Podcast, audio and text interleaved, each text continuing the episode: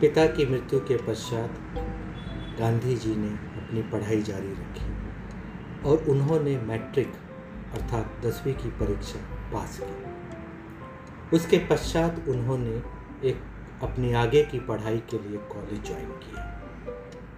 But उनके बड़े भाई चाहते थे कि मोहन और पढ़ लिख करके बैरिस्टर बने। इसके लिए उन्होंने उसे इंग्लैंड भेजने का निर्णय लिया।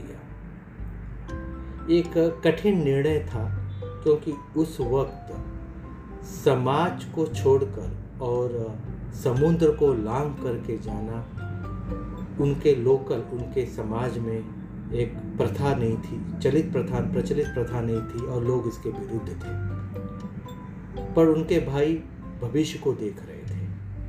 उन्होंने मोहन को इसके लिए प्रोत्साहित किया और सारे इंतज़ाम करके उन्हें इंग्लैंड बैरिस्टर की पढ़ाई के लिए भेजने का निर्णय लिया। माता पुतली बाई, इस निर्णय से उद्विग्न हुई, पर बेटे के हित को समझकर उन्होंने उन्हें जाने की आज्ञा दी।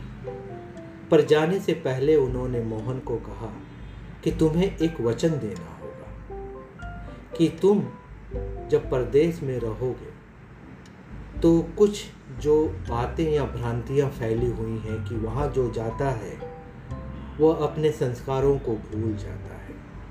तो तुम मुझे वचन दो कि, तुम परदेश में रहने के बावजूद तुम हमारे भारत के हमारे वैष्णवी संस्कारों को फिर भी वहाँ पर निभाओगे। तुम मांस का सेवन नहीं करोगे। तुम मटन नॉनवेज नहीं तुम मदिरा का सेवन नहीं करोगे, तुम शराब नहीं पियोगे। तुम वहाँ पे कोई इस तरह से ज़िंदगी व्यतीत नहीं करोगे, जो कि निंदनीय हो, जो कि हमारे परिवार के नाम को शोभा न दे। गांधी जी ने अपनी माँ को वचन दिया, और मुंबई से उन्होंने एक स्टीमर पकड़ा। स्टीम इंजन से चलने वाली जहाज़ पकड़ी इंग्लैंड जाने के लिए। अक्टूबर 1888 में मोहन 19 साल की उम्र में इंग्लैंड पहुँचे। वहाँ पर उन्हें काफ़ी संघर्षों का सामना करना पड़ा। रहने के लिए घर, खाने के लिए शुद्ध देसी भोजन कभी कभी तो उन्हें भूखे रहने की भी नौबत आई। जब तक कि उन्हें एक अच्छा सहकारी शाकाहारी रेस्टोरेंट नहीं मिल गया। वहाँ पर रहते हुए उन्होंने लैटिन और फ्रेंच भी सीखी और आखिरकार उन्होंने अपने कानूनी परीक्षा को पास की। अब मोहन बैरिस्टर मोहन बन चुके थे। वो भारत लौट आए और वो अपनी माँ से मिलने के लिए काफ़ी उत्सुक थे, चिंतित थे।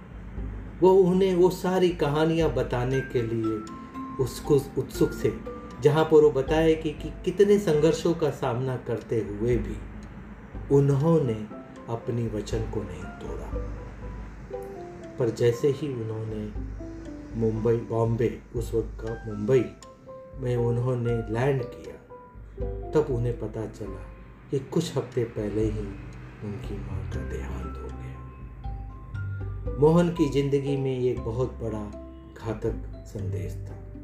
उनसे इनसे काफ़ी आघात पहुँचा। उन्होंने फिर भी अपने आप को संभाला और फिर धीरे धीरे उन्होंने राजकोट में ही एक कानूनी प्रवक्ता के हिसाब से अपना प्रोफेशन व्यवसाय शुरू किया।